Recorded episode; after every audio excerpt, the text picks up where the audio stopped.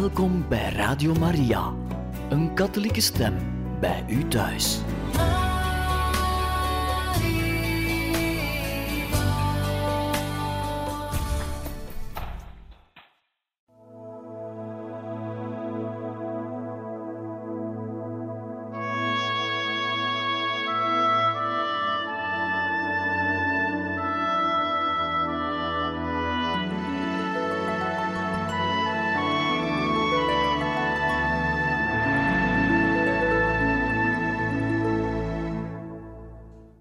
Harte welkom, beste luisteraars van Radio Maria, bij het programma Heiligen Getuigen. We lezen nu graag verder voor uit het boek Mijn Heerlijk Leven, het verrassend geestelijk avontuur van de jeugdige Gabriel Possenti, geschreven door Edmund Burke. Een vorige keer leerden we over de moeilijke politieke situatie waarin dat de Passionisten zich bevonden met dus die strijd die losbarstte in Italië in verband met de kerkelijke staten onder het pontificaat van Pius IX. We gaan vandaag hierin verder. Een ander veelzeggend teken van de verwarde omstandigheden was de ongeregelde postdienst. De post van Santi Possenti was overgeleverd aan de genade van ambtenaren die in het geheim de revolutie begunstigden. Brieven uit Isola gingen dikwijls verloren, ondervonden vertraging, raakten zoek of werden niet eens besteld. Dit blijkt althans duidelijk uit een aantekening van Pater Norbertus van februari 1860. Toen ik gisteren uw brief van 16 deze las, was ik verwonderd te vernemen dat u al verscheidene maanden lang geen brief van confrater Gabriel meer ontvangen hebt. Toch kan ik u de verzekering geven dat tussen laatstleden juli en heden er met tussenpozen vijf of zes gepost werden. Om er zekerder van te zijn dat ze u zouden bereiken, liet ik ze in Ascoli en in Porto Benedetto op de post doen. Wie moeten we daarvoor aanzien? Moeten we het toeschrijven aan de onachtzaamheid van de brievenbesteller of aan een ander kwaadwillig persoon ten uwent of hier? Hoe het ook mag gegaan zijn, ook hierin moeten wij weer een beminnelijke schikking van God zien, die het grote geestelijke voordeel kent dat Hij ons hieruit wil laten putten. Ook Gabriel was zeer verbaasd toen hij hoorde dat zoveel van zijn brieven niet op hun bestemming waren aangekomen. Van het ogenblik dat ik in dit klooster vertoefde, schreef hij aan zijn vader, heb ik u vier of vijf brieven gestuurd, als ik me niet vergis, en vroeg in januari zond ik er nog een aan Michael, die mij geschreven had. We moeten geduld oefenen. Laten we het alles aanvaarden, als komende uit de liefhebbende hand van God. Hoewel de weg naar de hogere wijdingen voor hem dus versperd was door omstandigheden waar hij geen vat op had, ging Gabriel toch door met zich op het priesterschap voor te bereiden. In zijn ziel trachtte hij die apostolische ijver aan te kweken die een wezenlijk bestanddeel uitmaakte van de waarachtige priesterlijke geest. Door ontelbare kleinigheden verried hij zijn vurig verlangen om deel te hebben in actief missioneringswerk, het kenmerkende apostolaat van de Passionisten. Wanneer een predikant op het punt stond het klooster te verlaten om ergens een parochiemissie te gaan leiden, vroeg Gabriel hem: Alsjeblieft, pater, onderhoud de mensen over de devotie tot onze moeder van smarten. Een medestudent vroeg hem eens of hij graag naar de missie over zee gezonden wilde worden. Als het Gods wil zou zijn, antwoordde Gabriel meteen en voegde er toen met een zuchtje aan toe: Och, ik zou die arme zielen zo graag willen helpen, mijn goede moeder te leren kennen. Dat Gabriel er niet in slaagde het doel van de wijding te bereiken, was voor hem des te harder om te dragen daar twee van zijn broers reeds priester waren, en zij hadden de wijding ontvangen zonder de hinderpalen op hun weg te ontmoeten, die de zijne tot het priesterschap versperden. Beiden wachten al op de dag dat zij hem zouden kunnen assisteren bij zijn eerste heilige mis, de mis waar ook pater Norbertus al aan gedacht had, de mis die nooit zou worden opgedragen. Aloysius Possenti, zeven jaar ouder dan Gabriel, was in de Dominicanenorde getreden toen zijn jonge broer nog een voor indrukken ontvankelijke schooljongen was. Hij had Gabriel vergezeld op die gedenkwaardige reis van Spoleto naar het noviciaat der Passionisten, maar was sindsdien uit het gezichtsveld verdwenen. Wanneer Gabriel naar andere leden van de familie schrijft, doet hij hem af en toe een mededeling toekomen. In een brief aan Michael in 1859 zegt hij nogal geheimzinnig: Als je naar onze Dominikanerbroeder schrijft, doe hem dan mijn hartelijke groeten. En zeg hem dat wanneer ik ook al vergeet hem te schrijven, ik hem in mijn hart toch niet vergeet. Deel hem deze kleine boodschap mee en vergeet vooral niet hem die te doen toekomen als je hem schrijft. Lieve broer, Denk erom dat voor ons allebei de volmaaktheid het doel is. Als ik de kans krijg, zal ik hem zonder mankeren schrijven. Enrico Possenti, die tot wereldgeestelijke groepen was, was slechts een paar jaren ouder dan Gabriel. Hij had zijn studies voor het priesterschap voleindigd en was in 1859 gewijd. Toen Gabriel in het begin van 1860 naar huis schreef, sloot Gabriel een goede raad in voor zijn pasgewijde broer.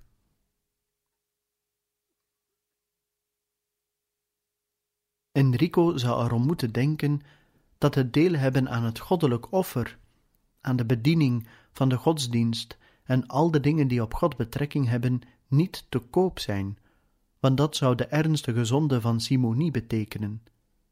Daarom moet hij niet uitzien naar een plaats waar de beste voorwaarden geboden worden, of waar hij een betere behandeling zou aantreffen. Maar hij moet alleen maar de eer zoeken van God te mogen dienen. In dat opzicht zou het geen slecht idee zijn de raad in te winnen van de een of andere ijverige priester.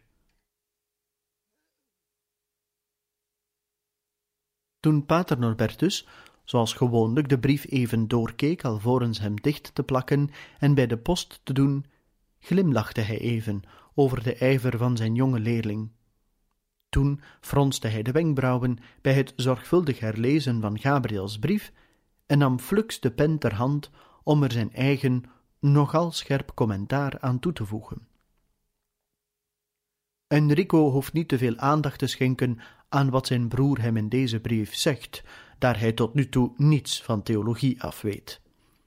Wat hij zegt heeft geen zin, omdat de vereiste voorwaarden om de zonde van Simonie te construeren niet aanwezig zijn. Bij een andere gelegenheid beval Gabriel zijn broer Enrico aan bij zijn intenties in de heilige mis ook de intentie op te nemen ter ere van Maria, de heilige moeder Gods. Dit was blijkbaar ook zijn eigen praktijk en is daarom van bijzonder belang. Herinner Enrico aan wat een heilige gezegd heeft, zodat hij het dagelijks opdragen van het misoffer niet te vervelend of eentonig zal vinden.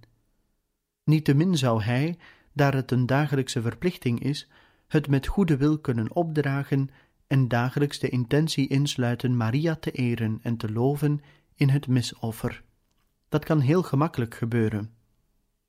De heilige Alanus en vele andere heiligen zeggen dat het een klaarblijkelijk teken van eeuwige zaligheid is, de heilige maagd dagelijks in de psalmen te loven.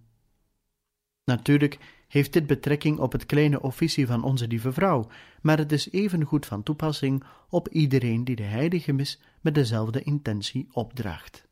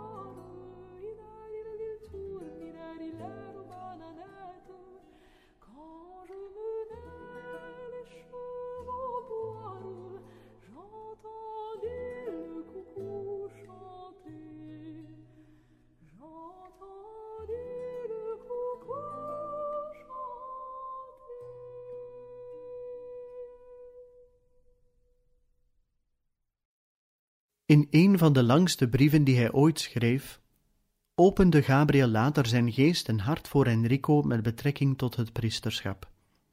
De brief werd geschreven twee weken voordat hij zelf de lagere wijding ontvangen had, en weerspiegelt blijkbaar zijn eigen gedachten en idealen over de verheven waardigheid van de priesterlijke bediening.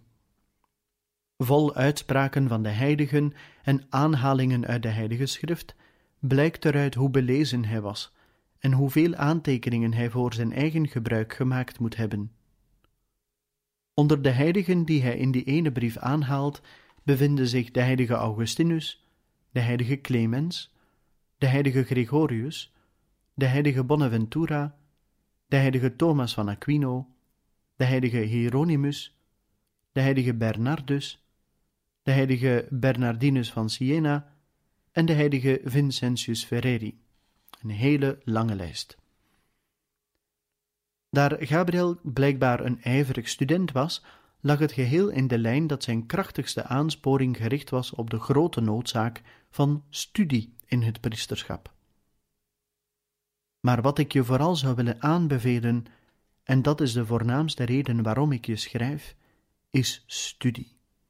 Ik erken dat een der gedachten die mij het meest doen schrikken en beven in mijn opgang naar, als het Gods wil is, het priesterschap, de gedachte aan de studie is. De dagen waarop ik daar niet ernstig aan denk, zijn gemakkelijk te tellen, hoewel ik in de laatste vier jaren in dat opzicht, God dank, wat minder slordig geweest ben dan toen ik thuis was. De dreigementen die door God door zijn profeet Ozee geuit zijn, zouden alleen met vrees moeten vervullen, want in dat opzicht schieten ze helemaal tekort. Zo gaat heel mijn volk ten gronde, omdat het alle kennis ontbreekt, al dus klaagt God.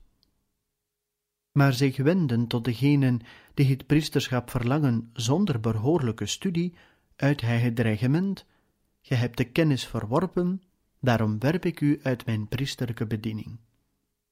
Geloof me, Enrico, als je in de jaren dat we van elkaar gescheiden geweest zijn, niet een goede en heilzame oogst verzameld hebt, dan, broerlief, kun je, als je me niet kwalijk neemt dat ik dit zo rechtuit zeg, in geweten geen goed priester zijn.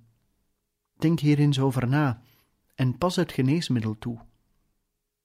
Wanneer door jouw verkeerde raad, doordat je er niet in slaagt een leerstelling juist te verklaren, of wanneer je tenslotte niet gewoekerd hebt met de paar talenten die God je gegeven heeft, en er ook maar één schaap verloren gaat, dat door het bloed van Jezus Christus is vrijgekocht, hoe zul je dit dan verantwoorden voor zijn rechterstoel?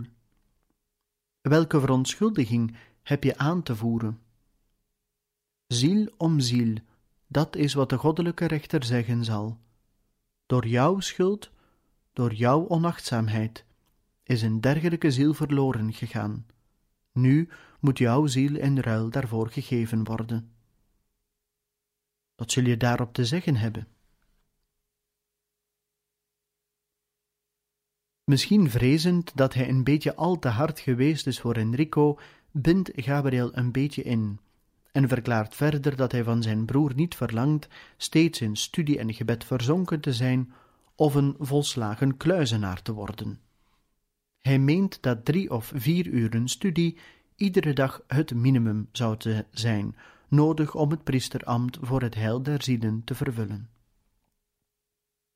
Heel verstandig merkt hij op dat, indien drie of vier jaren in het begin verspild zijn, het zeer moeilijk is die naderhand weer goed te maken. Schrijf jezelf een tijdindeling voor, zegt hij, en leef niet op goed geluk, zoals men zegt. Hij erkent dat het niet gemakkelijk zal zijn dat alles in praktijk te brengen en voegt eraan toe: Dit is geen tijd om te rusten, maar om te werken, vooral voor een priester. Ten besluite haalt hij de lering van de heilige Thomas van Aquino aan om zijn opmerking te staven. Wanneer een priester door onwetendheid of verzuim de mensen de weg der zaligheid niet wijst, zal hij tegenover God verantwoordelijk zijn voor die zielen die verloren gaan gedurende de periode dat deze priester zo onder zijn hoede heeft. Daar andere gelegenheden hem niet geboden werden, slaagde Gabriel er niettemin in een werkzaam klein apostolaat uit te oefenen binnen de enge grenzen die hem gesteld waren. Pater Norbertus, die zijn geschiktheid daarvoor inzag, gaf hem er ook toestemming voor, en dat had uitstekende resultaten. Wanneer de studenten op de wandeling bijvoorbeeld een groepje barrevoets lopende jongens en meisjes tegenkwamen, onderbrak Gabriel de wandeling en gaf aan de kant van de weg een geïmproviseerde catechismusles ten beste. Na al gauw het vertrouwen van de kinderen gewonnen te hebben, verzamelde hij ze in een kring om zich heen en vertelde hun eenvoudige gebeurtenissen uit het leven des Heeren, het verhaal over Bethlehem of over Golgotha. Vervolgens onderhield hij hen over hun godsdienstplichten en wees er hen op hoe nodig het was dikwijls de sacramenten te ontvangen en de tien geboden in acht te nemen. Hij deed hen beloven hun ouders te vragen hun nog meer te zullen leren als ze thuiskwamen en nooit de catechismusles over te slaan, wanneer de parochiegeestelijke die had aangekondigd. Het gesprek omsloot steeds een paar woorden over de devotie tot het lijden en tot onze lieve vrouw, en eindigde met een paar eenvoudige gebeden. Tal van deze kinderen herinnerden zich in latere jaren graag de tijd dat zij door de heilige onderricht werden. Gedurende de oktobervakantie trokken de studenten verder van huis naar de naburige dorpen Fano en Casale San Nicola.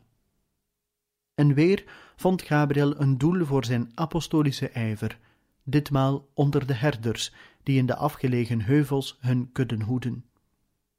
Tot hen sprak hij over zijn geliefkoosd onderwerp, de devotie tot onze lieve vrouw, en hij vroeg hun al hun vertrouwen op haar te stellen en gedurende hun lange en eenzame dag buiten het veld dikwijls de rozenkrans te bidden.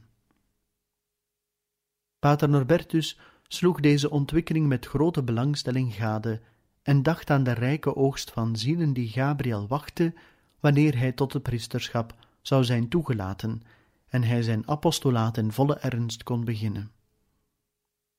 Maar de wegen der mensen zijn niet steeds de wegen van God. De voorzienigheid had met Gabriel andere plannen.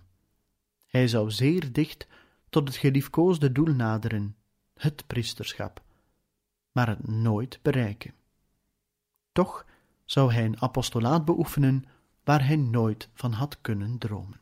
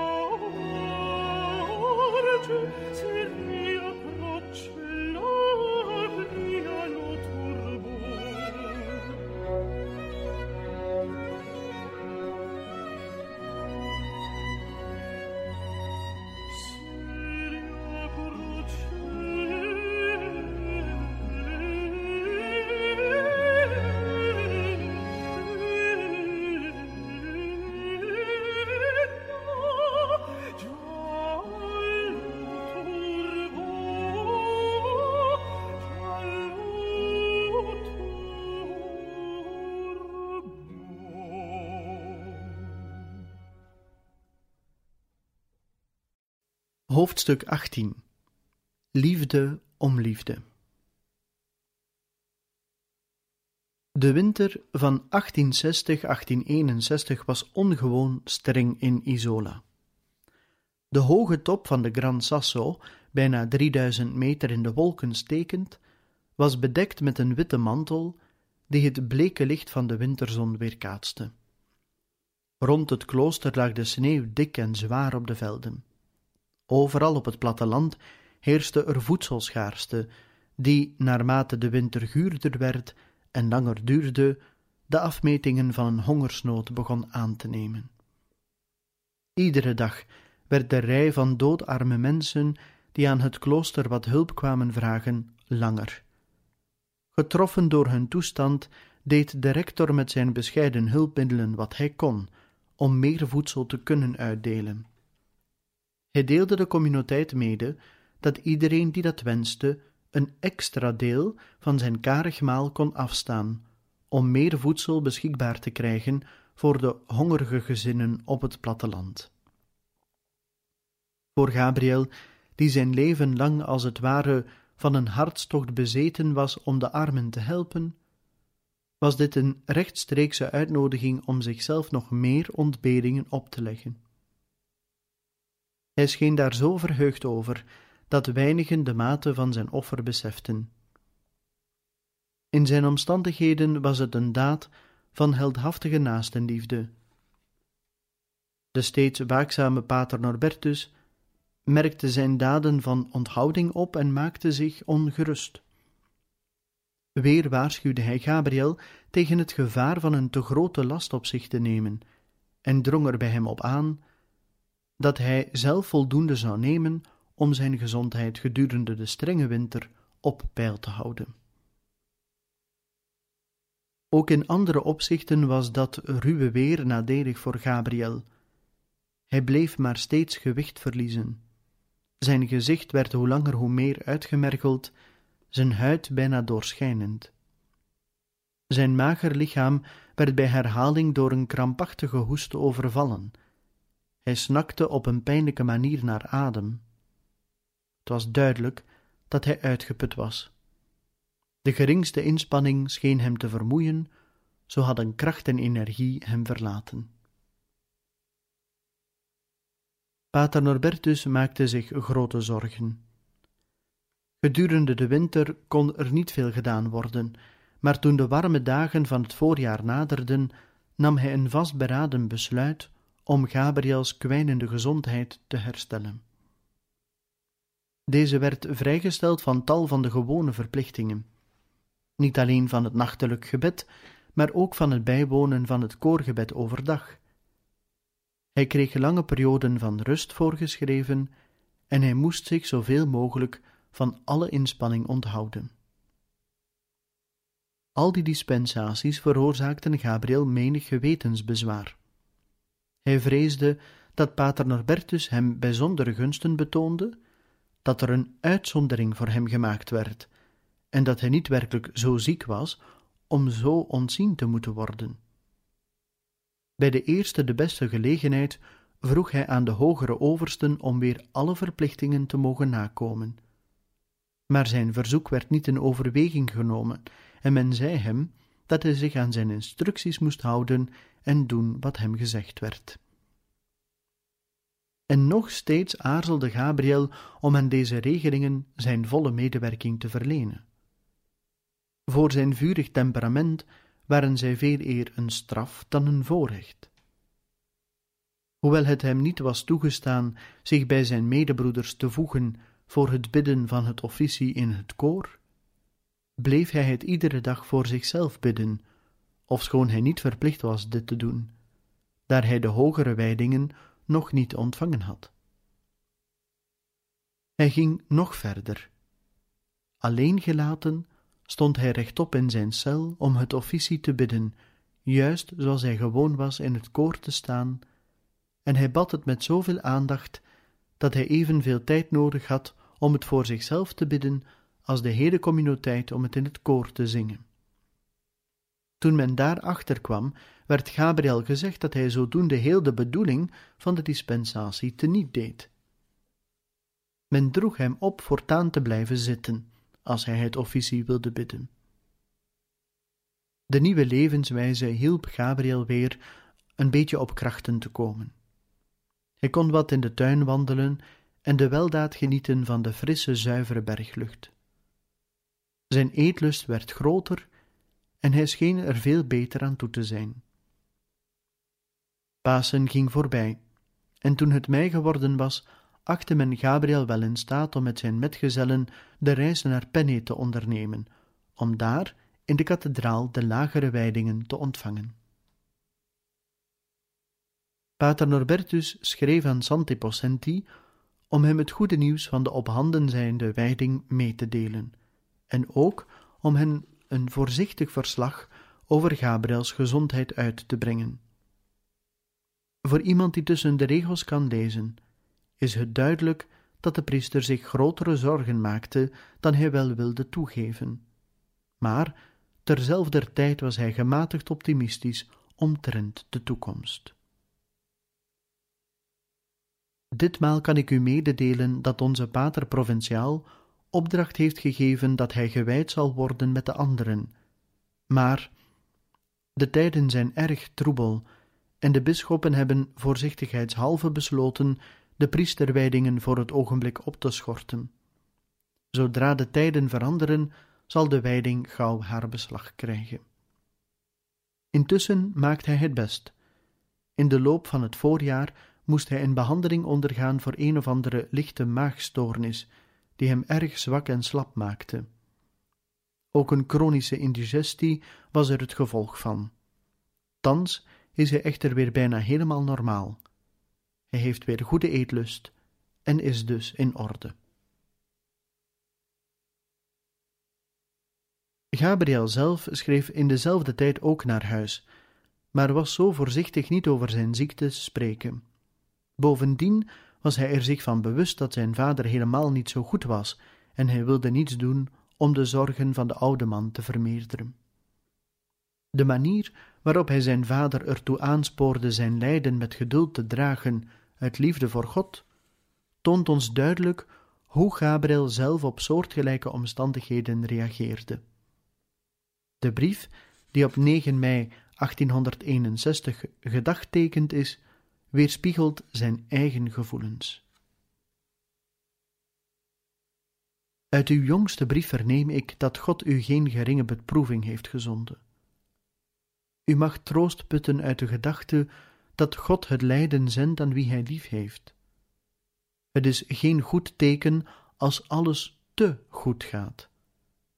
Dit is geen tijd om het gemakkelijk te hebben, dit is de tijd om te lijden. De tijd om te rusten zal later wel komen, wanneer de Heer in zijn barmhartigheid zal behagen ons tot zich te roepen.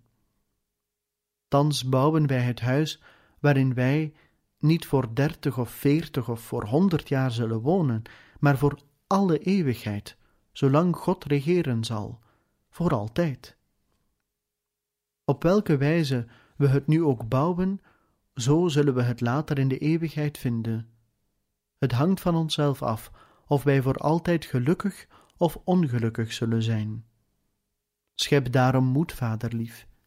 Wij zijn pelgrims, en daarom moeten we niet talmen op de zijwegen van deze bedriegelijke wereld, maar de blik gevestigd houden op ons waarachtige vaderland.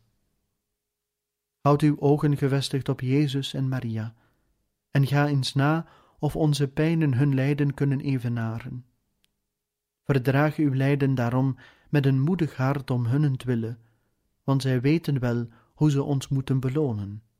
Zij die voor ons geleden hebben, zijn de koning en de koningin des hemels.